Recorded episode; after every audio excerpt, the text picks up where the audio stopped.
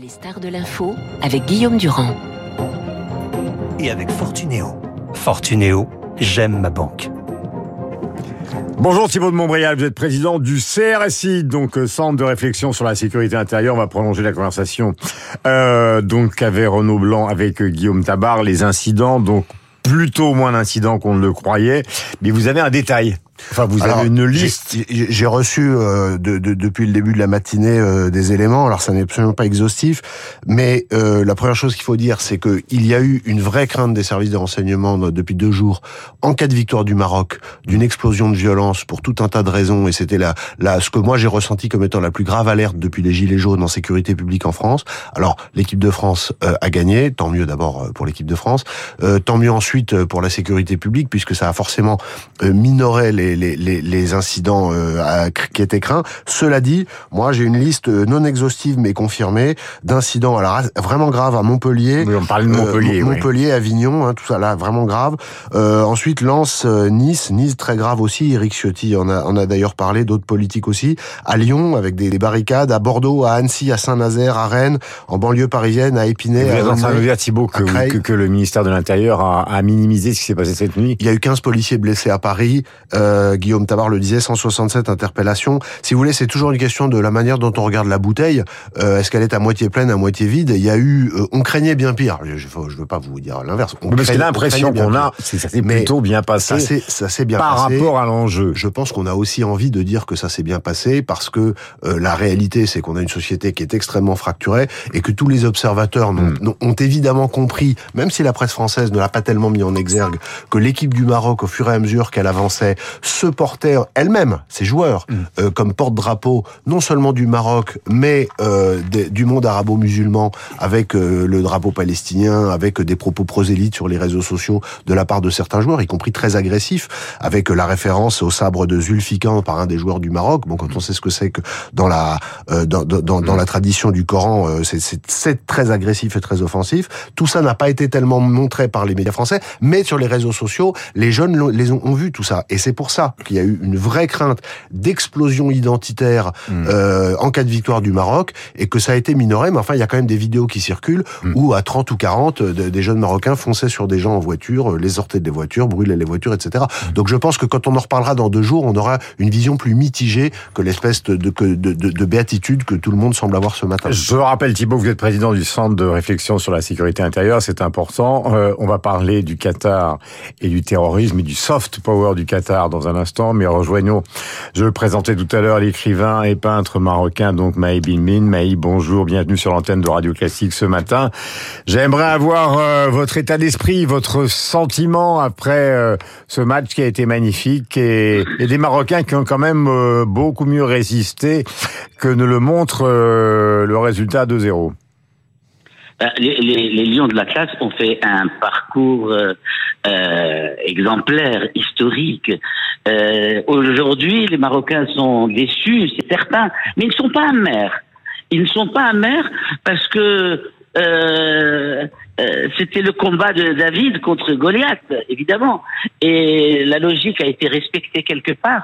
Mais euh, il y a eu des, la victoire, la vraie victoire, ça a été la victoire sur sur la fraternité. Mm. Euh, à l'image de Mbappé euh, dans les bras de Hakimi, mm-hmm. euh, à l'image du sélectionneur marocain Regragui qui a qui a annoncé immédiatement qu'il soutiendrait la France en finale.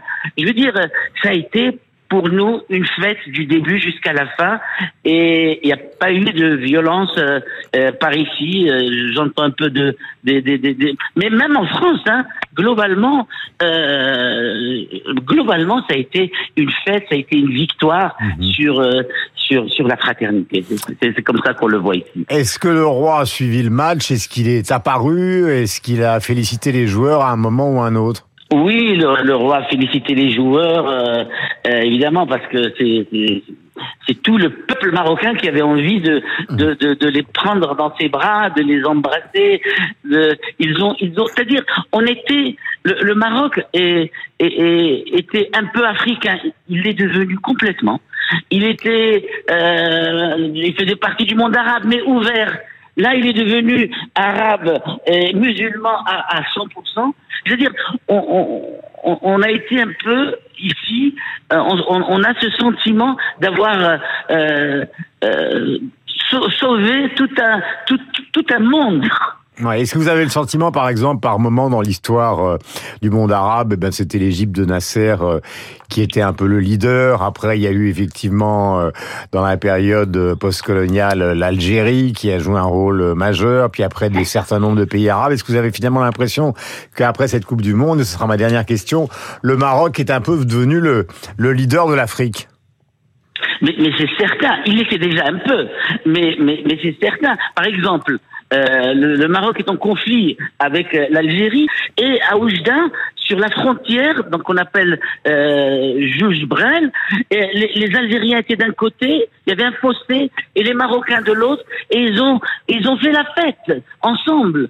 Euh, contrairement à parce que les frontières sont fermées et c'est ça c'est ça cette coupe du monde c'est ça cette victoire voilà cette victoire de, du sport et Merci Maïline Mine. Un petit merci, merci Guillaume. Voilà donc euh, grand peintre et romancier donc euh, marocain qui a écrit sur le terrorisme justement Thibault de Montbrial qui a écrit euh, sur l'histoire de sa famille, son père, le fou du roi Hassan II et puis ce frère, ce frère, ce vrai frère qui a passé des années en prison comme officier rebelle sous le régime d'Hassan II et Maïl lui écrit des livres et peint de magnifiques tableaux. Question directe Thibault, la responsabilité du Qatar, on arrive euh, au terme de ce mondial, les gens qui sont sur place disent tous, les envoyés spéciaux, que c'est très bien organisé, euh, qu'il n'y a pas eu d'incident majeur.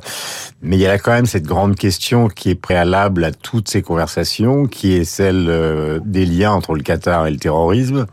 Alors on en parle beaucoup, mais est-ce que ce lien, pour vous qui travaillez sur ces sujets, il est avéré et par quel biais? Ce qui est ce qui est avéré, c'est que le, le Qatar a, a, une politique qui est, qui est, très ambiguë sur ces sujets. Le Qatar, euh, qui est un tout petit pays euh, géographiquement, qui a mhm. d'immenses ressources, a euh, une stratégie qui est une forme de stratégie de survie qui consiste à jouer un peu sur tous les tableaux. C'est-à-dire euh, une stratégie de soft power et d'influence absolument incontestable. Et la Coupe du Monde en est une sorte d'acmé, mhm. euh, avec des moyens considérables, avec euh, une opération de, de visibilité dans, dans, dans, le monde entier. Mais également, par exemple, pendant la Coupe du Monde, les visiteurs se voient remettre un sac avec des goodies et un QR code sur euh, qu'est-ce que le vrai islam et comment se convertir à l'islam. Vous voyez, c'est des choses qui sont extrêmement intéressantes. On est toujours, on est toujours dans ambiguïté. Au moment où les Américains euh, ont quitté l'Afghanistan euh, à l'été 2021, euh, l'un des pires leaders talibans, qui était un des durs de durs, qui est retourné à Kaboul après la, la, la, déroute américaine, mhm. il avait été hébergé pendant trois, pendant trois ans à Doha, et il est allé de Doha directement à Kaboul. Donc vous voyez, il y a toujours une espèce de, de positionnement ambigu et euh, c'est difficile parce que on peut on peut pas dire frontalement que le Qatar finance le terrorisme, de même qu'on peut pas dire frontalement que l'Arabie Saoudite finance le terrorisme, alors qu'elle est par, ailleurs alliée des Américains. Mais il y a, y a toujours, il y a toujours un peu, on a, on a toujours un peu l'impression qu'il y a deux fers au feu. Et très clairement, le Qatar finance en France euh, des activités qui sont des activités notamment associatives, mhm. qui ont un lien avec euh, l'islamisme politique. Ensuite, le lien entre l'islamisme politique et le terrorisme, des actes de, de violence commis au nom de l'islamisme, c'est un lien qui est euh, ténu on le voit dans les dossiers. Hum, Thibault Montréal, notre invité ce matin, président du CRSI, qui nous a apporté donc euh, un détail utile justement sur ce qui s'est passé donc un peu partout en France, notamment du côté de, Pont, de Montpellier. Je rappelle que vous êtes avocat euh, et nous sommes ravis de vous avoir reçu. Il est 8h27, nous saluons évidemment Maï Binbin qui lui était en direct du Maroc. Nous serons avec l'ambassadeur d'Argentine tout à l'heure au téléphone. L'Argentine, c'est un grand pays de culture et c'est un grand pays de football. C'est non pas paradoxal, mais nous avons Mbappé et Victor Hugo. Et ben, ils ont Borges et Messi. Et il sera là, cet ambassadeur. Leonardo Daniel Costantino avec euh, lui, le représentant de la France,